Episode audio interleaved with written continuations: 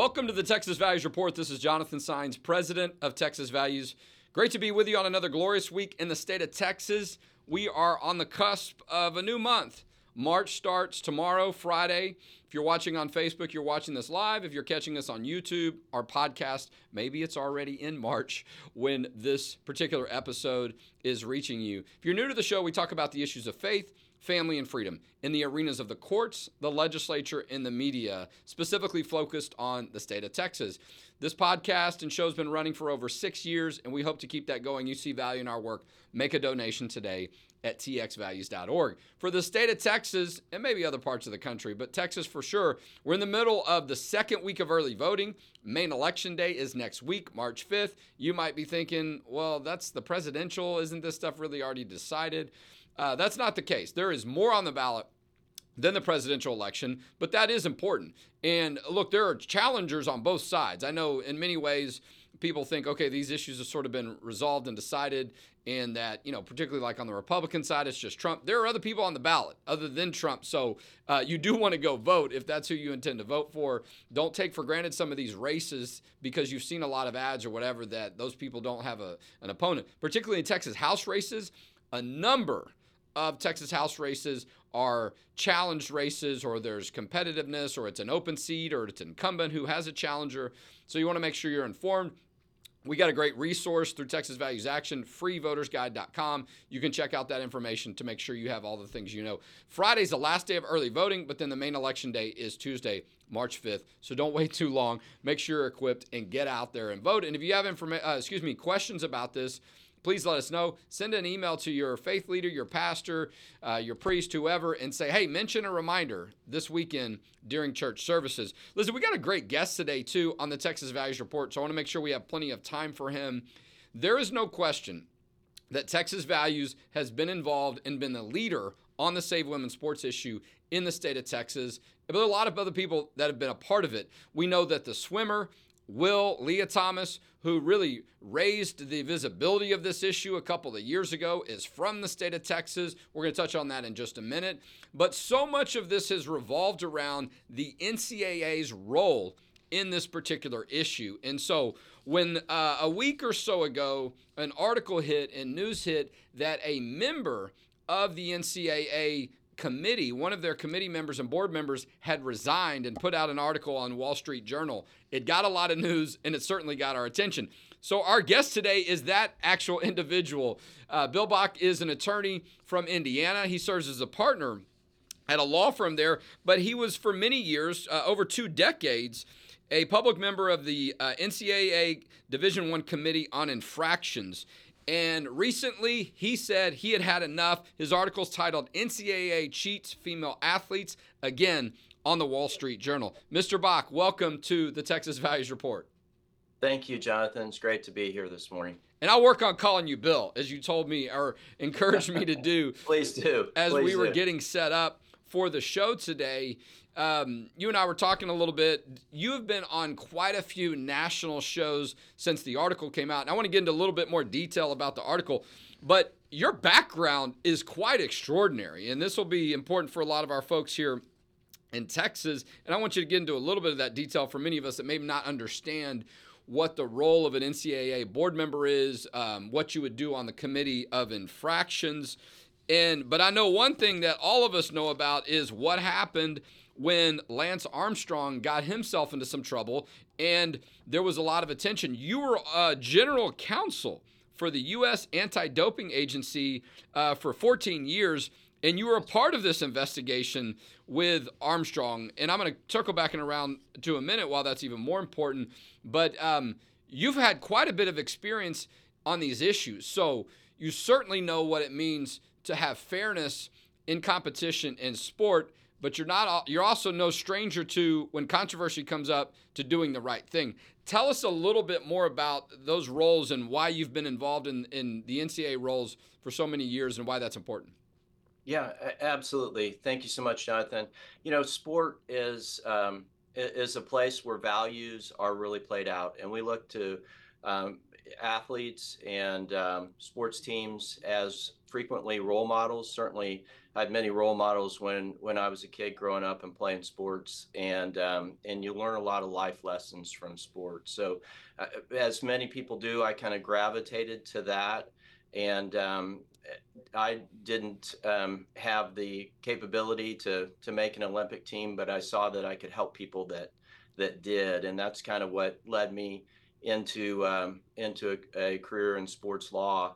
Um, and fairly early on, um, after representing athletes for a number of years, um, I was asked by the United States Olympic Committee to be a part of a committee that was working on forming an independent anti-doping organization, which ultimately became U.S. Anti-Doping Agency (USADA).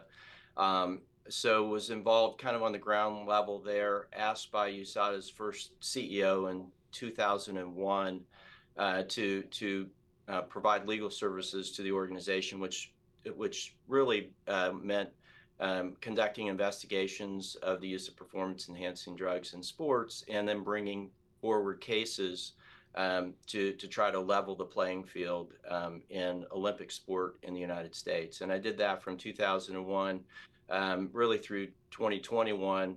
Um, 14 years of that time period, I was general counsel for USADA and um, and that finished up in 2020. But 2021, uh, I was wrapping up a lot of cases uh, for them.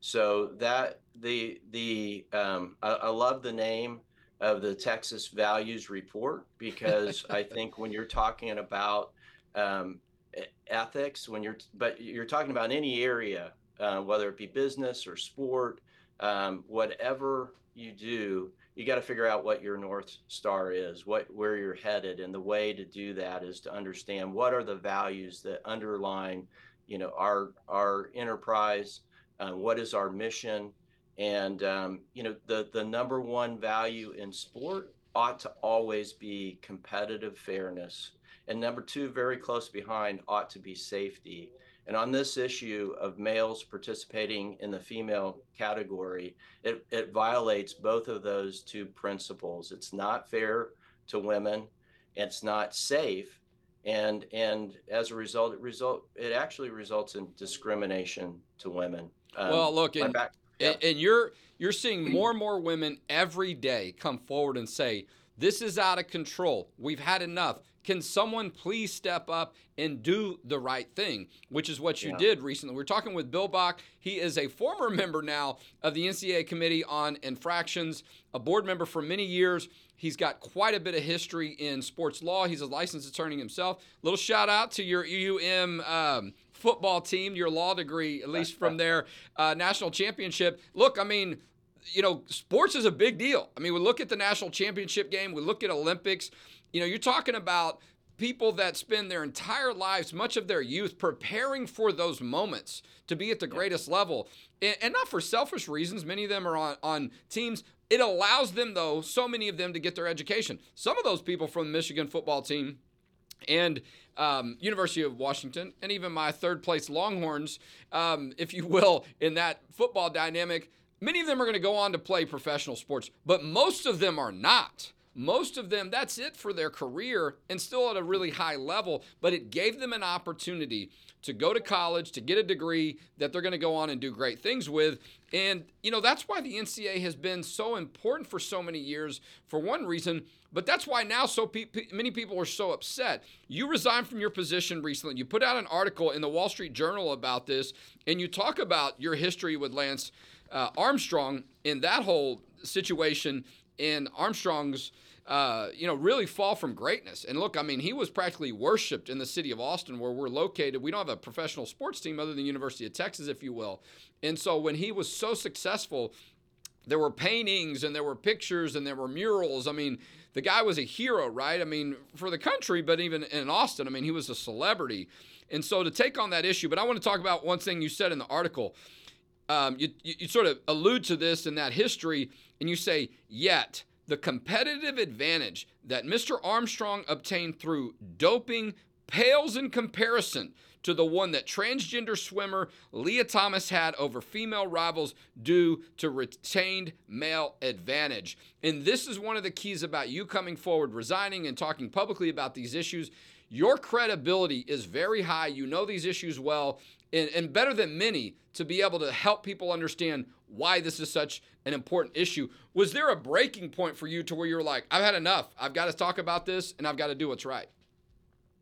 Uh, there cer- certainly was, and, and this was a, a, decision that was kind of um, uh, made in my mind, but over over a period of time because I, I thought um, really before uh, 2021, 2022, this issue hadn't um, ri- risen to the level where people really believed that it, males in significant numbers were, were going to be competing against women. And, um, and so I, I kind of um, took it a little bit on, on faith that uh, the administrators at the NCAA um, would get around to looking at the science, which is, is pretty clear and pretty evident, um, having had hundreds of cases involving use of performance enhancing drugs and, and, and the detection of, of those drugs um, and, and, understanding what that does to sport performance, you know, had maybe a leg up. Um, but I assume good faith. I, I assumed that the, the North Stars in sport of, of athlete uh, competitive fairness and athlete safety would, would ultimately win out. But uh, I saw that wasn't happening. Um, the the Lia Thomas situation um, brought it to the forefront in really 2021, 2022 uh, for the NCAA, and they made all the wrong decisions. Um, so from that point forward, when I went to Division One Committee on Infraction meetings and had the opportunity to to just talk with my uh, fellow committee members, I would generally try to bring this topic up and and ask them what they thought and talk talk about my experience in anti-doping that translated to um, these issues of performance enhancement. What I realized was that there wasn't a lot of disagreement about the fact that it's unfair and that it's harmful to women. But but um, at the same time, I saw nothing happening, and um, so that's what caused me to to realize that it's it's not um, it, it's not a matter of information and science anymore. It's a matter really of, of values and courage and whether we're willing to stand up for, for what is important about sport. Um, and if you're not, um, you you shouldn't. Uh, I, I think if if you're in an ethical a role of ethical responsibility at the NCAA, and I was, um, it was no longer consistent with me for me to be there any longer because the policy that they are pursuing is unethical. Well, look, and I could argue uh, for a variety of reasons that your value might be more so what you're doing now. Talking publicly about these issues, expressing your frustration, because if the NCAA is not going to do something, to your point, yeah, what's the good of being on this committee? I mean, it's sort of a sham, right? And, you know, it's hard to talk about the Save Women's Sports issue and not talk about Riley Gaines or talk about Lia Thomas and Will Thomas. But there are a lot of other athletes that are coming forward. You got Macy Petty and so many other people, young ladies, that are being so courageous. I have been at so many events with Riley Gaines where she is attacked viciously, right? And you know this. She's one of the mm. most accomplished swimmers, not only in the country, not only in the University of Kentucky, but ever in American history. To compete at that level takes an incredible amount of discipline, planning, all kinds of sacrifice over time.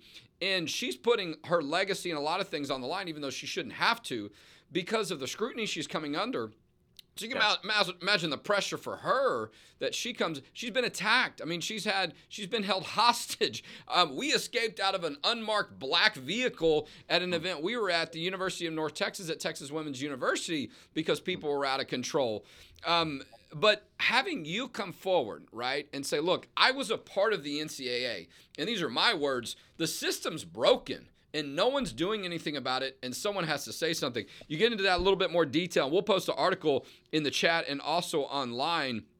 You made this one uh, comment in your Wall Street Journal article. The framework, and you're talking about um, the, the, this whole system that the NCAA came up with a new policy, right, of how they were going to handle these transgender student athlete issues. and the um, the new policy they came up with in 2020. The framework is founded on the false premise that a woman is merely a testosterone level. I, that's could sum it up. I mean, you couldn't sum it up any better. You did a great job of, of writing, by the way. This policy harms women, denies bi- biological reality, reality, ignores that testosterone suppression doesn't offset the enormous performance uh, advantage of being male, and provides cover for NCAA member institutions to violate federal laws protecting women. Um, since the article came out, what's the response you're getting from people that? you know, sort of been waiting for someone to say something since the NCAA hasn't taken the right action? You know, literally hundreds and hundreds of texts and emails of people saying thank you, thank you for for standing up. But we've we've been wanting somebody to to do this, um, and, and and I have to add to to what you said uh, about um, Riley Gaines and Macy Petty and the other uh, ladies that are standing up on this issue, and they are being mercilessly attacked. Um, it takes tremendous courage for these young women to to stand up. Um, you know, these are uh, ladies that are just starting out in their career, and and they're taking on this issue where there's so much um, pushback and so much uh, vitriol. So, I really want to to um, turn the spotlight on back on them because um, you know they're they're the ones that are really showing courage um, and i think the toughest place to show that courage these days is on our college campuses around the country um, where these these women are sometimes ostracized they they are they, they are put down they're threatened and um, and that's another reason that people need to speak up is that we need to de- defend um, these courageous warriors, these young ladies on college campuses that are standing up for what's right, because um, and we need to let them know they're not alone. Uh, that, yeah, well, we and and to your point, we're talking with Bill Bock. He is a former member of the NCAA Committee on Infractions. He's been involved in sports law for over two decades. He was a part of the uh, United States U.S. Anti Doping Agency when that issue was embroiled in these circumstances with Lance Armstrong that led to uh, the end of his career and, in many ways, um, you know his reputation those are not easy decisions to make. And you're right to you know the to be on campus to be a current athlete right now you know and not to take anything with riley gaines her career is over swimming. Thank god she's got the opportunity and time now to stand up. But think about these young ladies that are still competing. We've had some of those athletes work with us at the state legislature and other places. And you know, look, you've got states all over the country. I think we're almost over 25 now of states that are saying, you know, if the NCAA is not going to do something and so on, we're going to make it clear in our state law how to handle these things. You got a federal administration trying to change these things, even though Congress hasn't done anything. And speaking of Congress, have you had an opportunity, or has an invitation been extended to you from uh, from Speaker Mike Johnson or anyone at the congressional level saying, "Hey, Chip Roy, others, hey, we we'd have love love to have you come testify about the situation and your experience." No, I haven't, and and to be fair, I I haven't uh, contacted anybody, so uh, they, they, they may well not uh, be aware of the situation, but haven't been asked to testify. Look, I think that'd be a great next step. Um, tell us, and we're going to make sure this article and your role in this, and, and really this is, I mean, I think this is, you know, a key moving forward. That I mean, do you think there are other NCAA board members or people on committees that share your concerns that you know maybe sort of close to that tipping point of saying I want to come forward and say something too because I think it's not right. I, I definitely do. I, I, there, there are good people on those committees, and and um, you know, it, it took me uh, two and a half, three years of really thinking about this issue to to um, make the decision to come forward. So, I, I, you know, the fact that I came out um, to you know stand up on this issue more publicly um, when I did uh, to me, it does not um, say anything about people that are currently on the committees and working through these issues. And um, I, I, had more information than most, and that was helpful to me to to really make the decision to do the right thing. But um, but but yeah, I think that there there are there's still a lot of good people at the NCAA, and and there's still a chance uh, to you know for that organization to redeem itself and get on frankly, the right side of history on this issue. Well, and I'm going to uh, get close to concluding on this. You mentioned towards the beginning of the article some frustration in, in, regards to current NCAA president Charlie Baker. You may be aware of this. About a year ago, we were right in front of the NCAA's uh, national convention or event in San Antonio, Texas. It was in January. It was a cold, windy day. We were out there with Riley Gaines, other women athletes, many that have been around for decades that were a part of the Olympics, and handed him a letter actually expressing these concerns how women, female athletes, had had enough of being mistreated. Have you heard anything from Charlie Baker since your article came out and since you left the committee?